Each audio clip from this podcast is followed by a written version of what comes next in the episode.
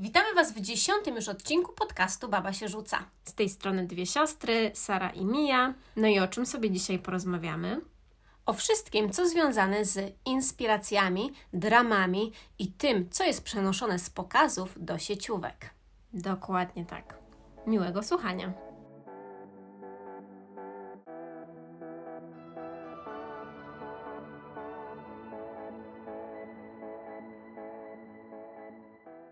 Dobrze, to zacznijmy sobie może od tematu, jaki nawiedził nas w ostatnich dniach, bo stosunkowo niedawno, z dwa tygodnie temu, zdarzyła nam się taka lekka drama na naszym profilu, nie Mija? Tak, w komentarzach pod postem z dresami, e, czego w zasadzie się nawet nie spodziewałyśmy, bo wstawiając tego posta e, nawet nie wiedziałyśmy, że coś takiego się może urodzić. Tak, nie zaskoczyła całkiem ta sytuacja. Zgłosiłam Ci ją dosyć szybko, bo Ty wtedy też wieczorem nie śledziłaś za bardzo, e, co się na profilu dzieje. A ja, wchodząc pod najnowszy post, zobaczyłam lawinę komentarzy na temat jakiejś tam Oli i tym, że te dresy są skopiowane od pewnej Oli. I pierwsze co przyszło mi do głowy, sobie myślę, o Boże, o czym my nie wiedziałyśmy. W takim sensie, że pominęłyśmy jakiś bardzo ważny aspekt idąc do sklepu Pull Bear o jakiejś Oli, o dresach, które my nie wiemy jako tutaj w cudzysłowie czołowe shoppingerki, wiesz, na Instagramie i ja byłam strasznie poruszona tą sytuacją. Pierwsza moja reakcja była taka, że co tu się wydarzyło złego. Czułam aż swoją winę w tym wszystkim, dopóki sytuacja się nie rozwinęła poprzez chociażby mały research w tych komentarzach.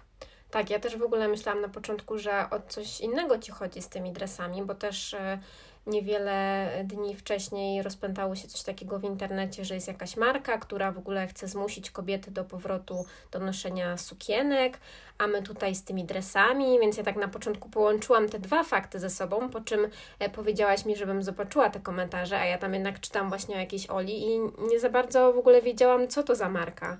Także tutaj, tak. jak widać, mimo że siedzimy w tym internecie tak po parę godzin dziennie i śledzimy te wszystkie newsy, no to jednak tutaj coś przegapiłyśmy. Yy, tak, no sytuacja nas zaskoczyła yy, i myślę, że zupełnie inaczej rozwinęłaby się w ogóle sytuacja z postem, gdybyśmy yy, wcześniej wiedziały o, o marce e, influencerki Oli.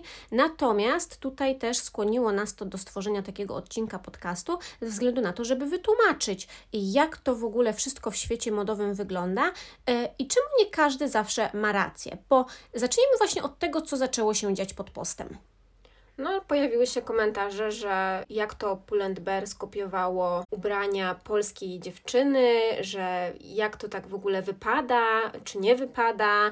Tak. I tutaj się tak właśnie zaczęło w ogóle też taki temat, że dlaczego nie promujemy polskich marek, tak. tylko Czemu my to w ogóle robimy? Tak. Yy, najlepsze jest to, że pojawiły się komentarze, które nam zarzucały od osób, które nas nie znały, tutaj też pewna kwestia takiego zaszczucia wy, wydaje mi się, że wyniknęła, że nie każdy po prostu y, przyszedł na nasz profil po to, aby w ogóle dowiedzieć się e, o co to chodzi, tylko żeby napisać negatywny komentarz, że to my sprzedajemy podrobione dresy. W ogóle tak, ja się na tym nie skupiłam tak później, bo już zostawiłam te komentarze, ale nie podoba mi się coś takiego, że zaczynamy być jak takie bydło, jak takie stado, że jak widzimy jeden negatywny komentarz, to po prostu zaczynamy też y, iść tym samym tropem i zaczyna się ta lawina hejtu, nawet bezpośrednio jakby na nas, na nasz profil, z czym my w zasadzie nie zawiniłyśmy, bo to nie jest pierwszy przecież post z sieciówki. Tak, no ale zacznijmy w ogóle od tego, jak sytuacja wyglądała, o co to chodziło. Myślę, że nie każdy może też wiedzieć, o, o jaki post chodzi. E, tak więc wstawiłyśmy zdjęcia najnowszych dresów z najnowszej kolekcji e, z Pull&Bear. Jeszcze jak e, sklepy były otwarte, Wiadomo, Wy też wiecie, że my wcześniej często zbieramy materiały, zwłaszcza gdy lockdown jest ogłoszony, aby mieć co wstawić do naszych charakterystycznych postów. No i zobaczyłyśmy te dresy w pulu. Nie były to też pierwsze dresy z pula. W tym momencie dresów jest multum, mamy ich już nawet dosyć, mamy ich tyle już w szafie przez ten ostatni rok. One nie dość, że w jakimś stopniu przeszły na pokazy, to w sieciówkach wybór mamy tak ogromny, że jeżeli my teraz szukamy konkretnych dresów w jakichś konkretnych kolorach lub krojach, to na 99% znajdziemy je i w internecie, czy właśnie w sieciówkach. A jeszcze może dodaję, że te dresy były w takich kolorach, które znajdziemy w każdym sklepie na dzień dzisiejszy, bo to były pastele. Tak, tak. Chciałabym to też właśnie dzisiaj poruszać, te, poruszać kwestię kolorów właśnie w, da, w danych kolekcjach.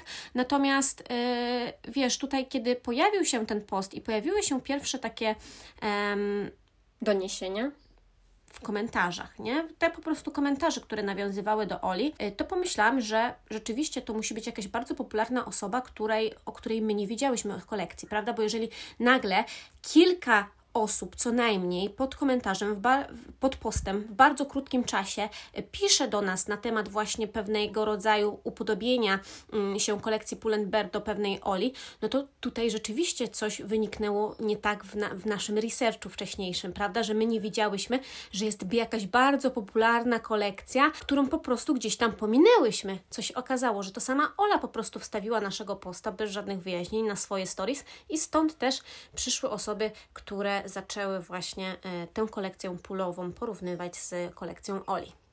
No nieźle. Ja też może tak wspomnę, że jest taka nagonka na te wszystkie dresy. Wraz z tym ostatnim rokiem nagle ci wszyscy youtuberzy, influencerzy zaczęli wydawać dresy i zaczęły się takie dramy typu sznureczki różnej długości, jakieś tam ci sami projektanci przechodzili na te osoby, na różne marki i tutaj nie wiem, no ja tutaj już tak zaczynam być nie bardzo zorientowana na co się kierować, komu wierzyć. Tak. Y natłok informacji i to właśnie jest to, że te dresy są w tym momencie najłatwiejszym możliwym produktem do sprzedaży, nie? Bo jeżeli yy, i sieciówki, i malutkie marki, i lepsze jakościowo dresy, i tańsze jakościowo dresy, bo nawet w Pepko kupimy dresy za niecałe trzy dyszki, prawda?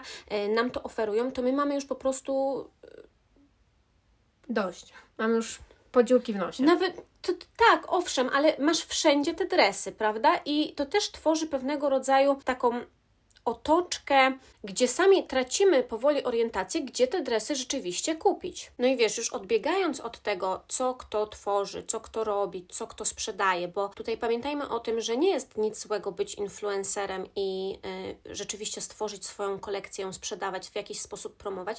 Takie osoby mają po prostu w obecnym świecie lepiej niż małe marki, które zaczynają coś tam y, z pewnego rodzaju hobby czy konceptem od zera, prawda? Tworząc markę dresową i próbując ją wypuścić na rynek, sprzedać bez żadnego e, podłoża marketingowego. No tutaj rzeczywiście wygrywa ten influencer, prawda? Mhm. Też tutaj chcemy podkreślić, że my nie zniechęcamy do kupowania od małych marek, wręcz przeciwnie, same często je wspieramy. E, tak, i tutaj rzeczywiście trzeba odróżnić porównywanie małej marki do marki influencera. Co jak co, ale marka influencera, to o czym przed chwilą powiedziałam, wchodząc na rynek, już ma podłoże, które może mu pozwolić do tego, aby tą sprzedaż nakręcić. Influencerzy mają swoje grono odbiorców, mają e, swoje budżety. Często, no tutaj nie chcę mówić, co dany influencer zrobił w kierunku swojej marki, ale często influencerzy są po prostu do marki przypisani, tylko żeby zrobić sobie zdjęcie w tych ciuchach, powiedzieć, że to jest ich projekt, a tak naprawdę no nie mieli wcześniej nic z tym wspólnego. Wiecie, to jest e, oczywiście, nie każdy tak robi. O, oczywiście są osoby rzeczywiście zdolne, które stały się influencerami, tworząc unikatowe treści i teraz tworzą właśnie przez to unikatowe produkty i to jest super. Owszem, nie mamy do tego nic przeciwko, ale to, ile spływa informacji na co dzień dotyczących, nie wiem, oszustów, miałyśmy też,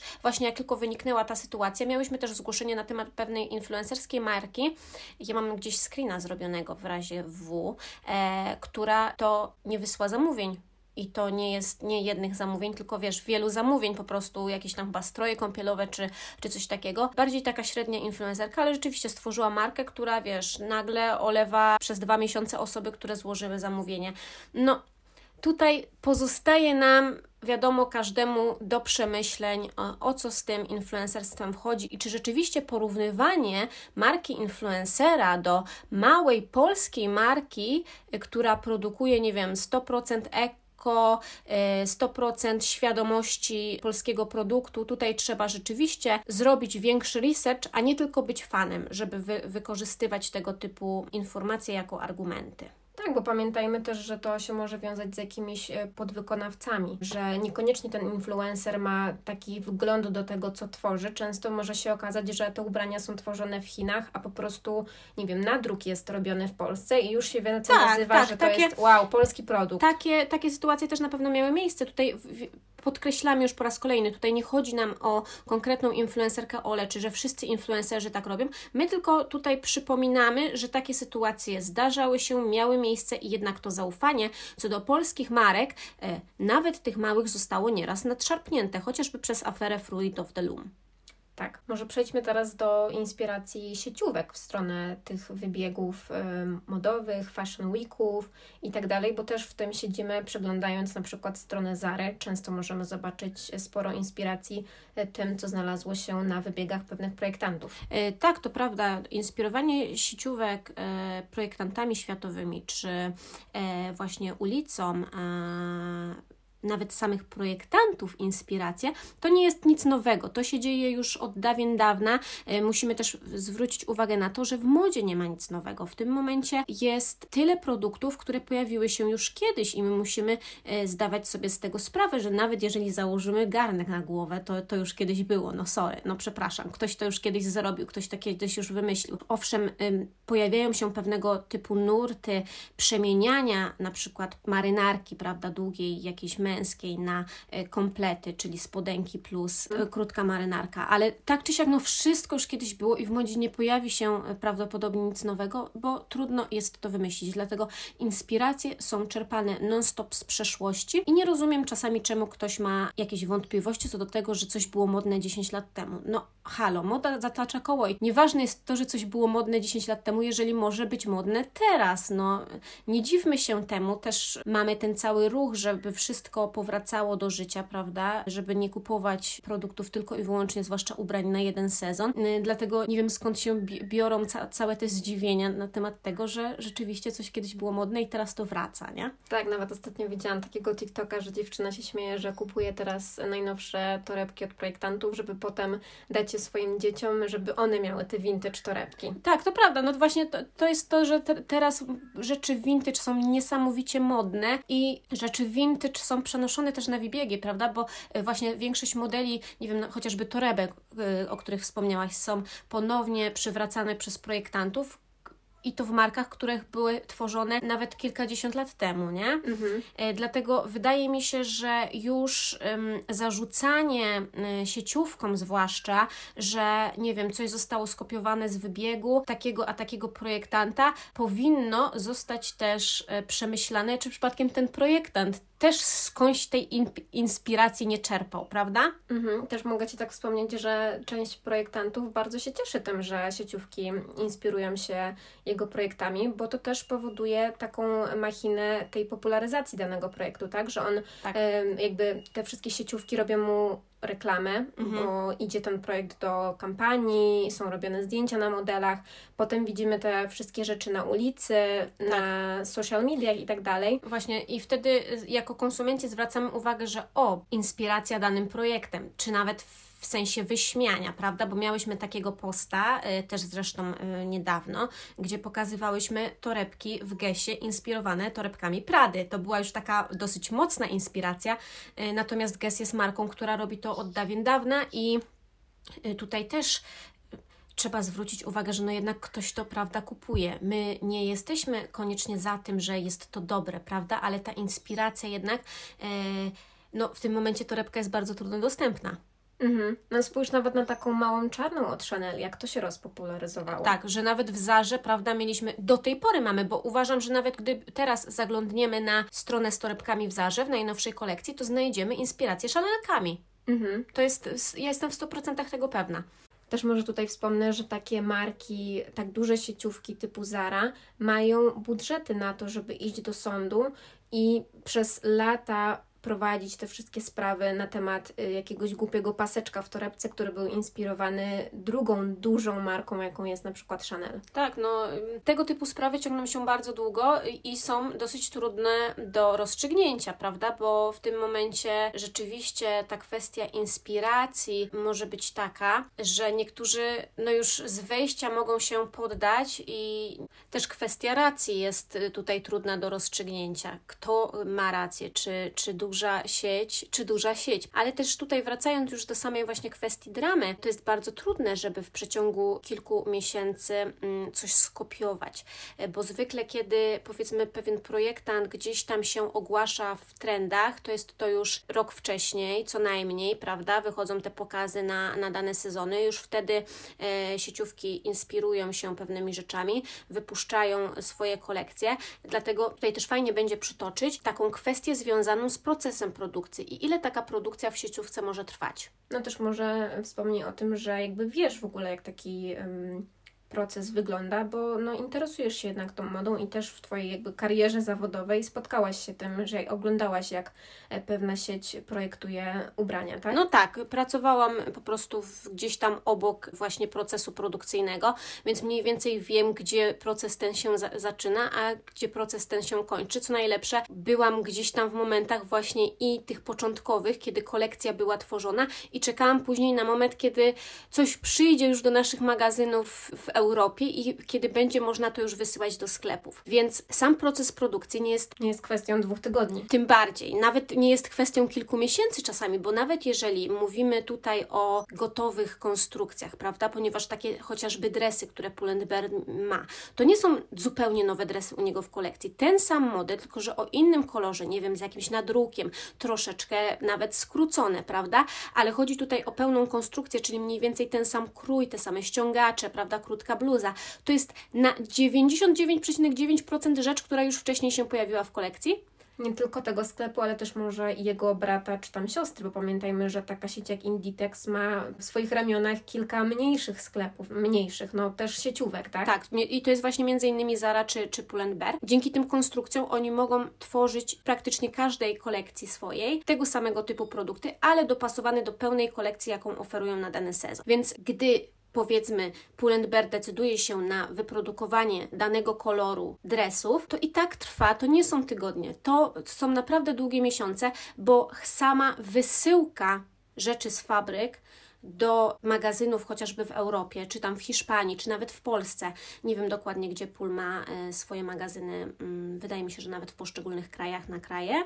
Natomiast ona trwa no z dwa miesiące co najmniej, mhm. ponieważ statek płynąc z Chin tutaj do nas, do Europy Środkowej, no płynie dwa miesiące i musimy to brać pod uwagę. Szybka wysyłka jest, wiesz, samolotem, ale to jest bardzo droga wysyłka i to się, nie wiem, wysyła tak specjalne kolekcje. Może H&M jakieś swoje specjalne kolekcje wysyła w taki sposób, no ale jednak ogromne ilości sklepów, ogromne ilości produktów, które przechodzą z Chin do Polski, są wysyłane zwykle statkiem, a taki statek idzie dwa miesiące.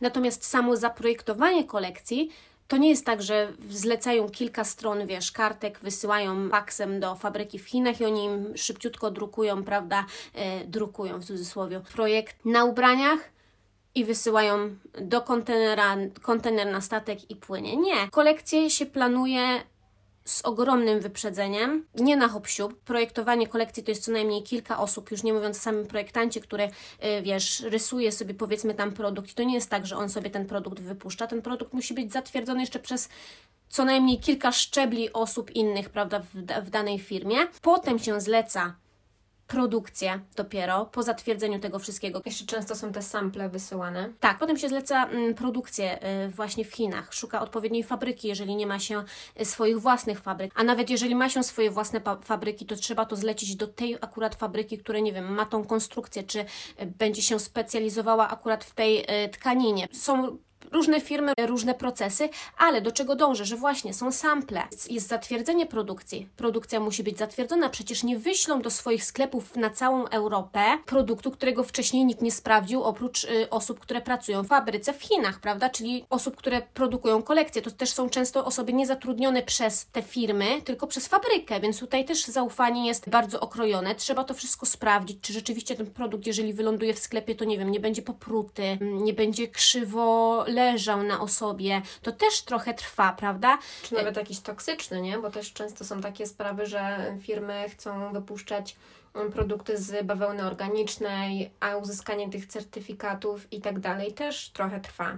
Na każdym etapie procesu z produkcji, ale w ogóle zaplanowania czegoś, jakiejś kolekcji, no zawsze natrafi się jakaś przeszkoda. To jest praktycznie w 99% pewne, nie? że będzie jakieś potknięcie czy, czy przeszkoda, ale też właśnie trzeba sobie zdawać świadomość z tego, że to nie jest proste, to jest czasochłonne. Tak jak już wspominałam o transporcie, on trwa, później trzeba to ze statku ściągnąć na magazyn, prawda? E, oclić, bo to również są kwestie celne. Jeszcze prawdopodobnie raz sprawdzić jakość tych produktów przez kontrolę jakości. Prawdopodobieństwo, że to jest w fabrykach tekstu według mnie jest bardzo wysokie. No i dopiero później wysłać i do sklepów, i do sklepu internetowego. No to trwa, trwa, trwa i to nie jest hop siup. To no wszystko tak, jest wcześniej zobacz, zaplanowane. Jeszcze, nie wiem, zdjęcia na modelach ometkowanie tych wszystkich rzeczy, bo to nie jest raptem pięć sztuk, tylko pomyślcie, że w każdym sklepie jest e, tych sztuk dresów kilkanaście. A wiesz, że chyba metki mogą być też w fabrykach? Myślę, że bez problemu metki są tak, w fabrykach. Tak, ale no bo... zobacz, że często są też przyklejane, bo coś się okazuje, że cena no tak, się zmieni na sklepie też, nie? miesięcy, tak.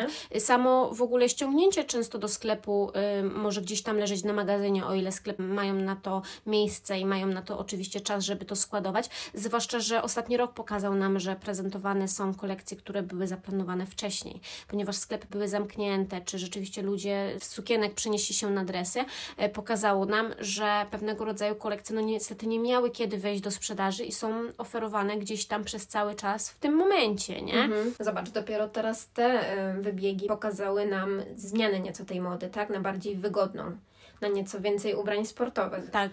Także no tutaj to jest dla, Ja się cieszę, ja się cieszę. Ja też się cieszę, bo jednak no na pewno przy tym zostaniemy przez jakiś czas, tak? Mhm. Więc może podsumowując, morał jest taki, że tutaj trwa wyścig z czasem i często no będzie tak, że jedna marka wypuści coś wcześniej niż druga i potem się z tego wywiążą takie konflikty. Tak, i wydaje mi się, że w tym momencie rzeczywiście przedstawianie winnego i wskazywanie winnego to jest szukanie dziury w całym. Też to, co poruszałyśmy w odcinku takim właśnie pandemicznym, to to, że no Wydaje mi się, że ludzie czasami już nie mają co robić i próbują przelewać swój gniew w jakiś sposób właśnie w internecie i to też nie jest zdrowe i nie powinniśmy się i denerwować, nie powinniśmy szczuć siebie samych i namawiać do tego, żeby, żeby kogoś tam nie wiem, za, zalewać po prostu negatywnymi komentarzami, no bo spójrzmy też na to, że okej, okay, jesteśmy wszyscy zmęczeni tą sytuacją i domyślam się, że każdy też chce zająć jakąś pozycję, czy to za, czy przeciw jakiejś dramie, ale czy jest sens jakby komentować, czy to coś zmieni? A, a ty co teraz w tym momencie robisz? Komentujesz? No, komentuję to w formie podcastu, żeby jakby przestrzec ludzi, bo sama jestem przeciwna temu i najchętniej byłabym za czymś takim, żeby mieć limit komentarzy. E, jakby każdy miałby limit komentarzy, które może opublikować przez pewien czas i tego hejtu by nie było, bo ludzie zaczęliby bardziej, myślę, szanować to, co piszą tak. w internecie. I, i, wie, I tutaj znowu dwie strony medalu. I hejt w stronę, prawda, osób gdzieś tam postronnych i y, hejt w stronę osób, które biorą udział y, w dramie. Tutaj mówię na przykład Pull&Bear Ola, prawda, bo i, i na Pull&Bear spłynęła fala bardzo negatywnych komentarzy i, i w stosunku co do Oli spłynęła fala bardzo negatywnych komentarzy. I tutaj y, uważam, że powinniśmy po prostu się opanować i rzeczywiście w jakiś sposób szanować. Tak, bo na nas też coś poleciało. Ba, bardzo, tak? bardzo dobrze podsumowane. No, także nie mamy jakby nic do nikogo, same jakby przyznajemy się bez bicia, że kupujemy w sieciówkach, ale kupujemy też u małych firm, które wspieramy całym sercem i nawet szczególnie teraz w tym czasie, kiedy jest ta pandemia i wszystko jest zamknięte, no to trzeba jakby bardziej zwrócić uwagę na te, tego typu osoby, które nie zawsze mm, będą miały ogromną sprzedaż czy e, tysiące obserwatorów na platformach społecznościowych. Ale tak jeszcze może na koniec e, chciałabym Ci powiedzieć taką anegdotkę. Nie wiem, czy e, pamiętasz, jak Balenciaga zainspirowała się torbą Ikea. Pamiętam to, pamiętam, rzeczywiście. No, także widzisz, tutaj role potrafią się odwrócić i taka duża marka e, zaprojektowała sobie niebieską torebkę, e, która kosztowała ponad 2000 dolarów.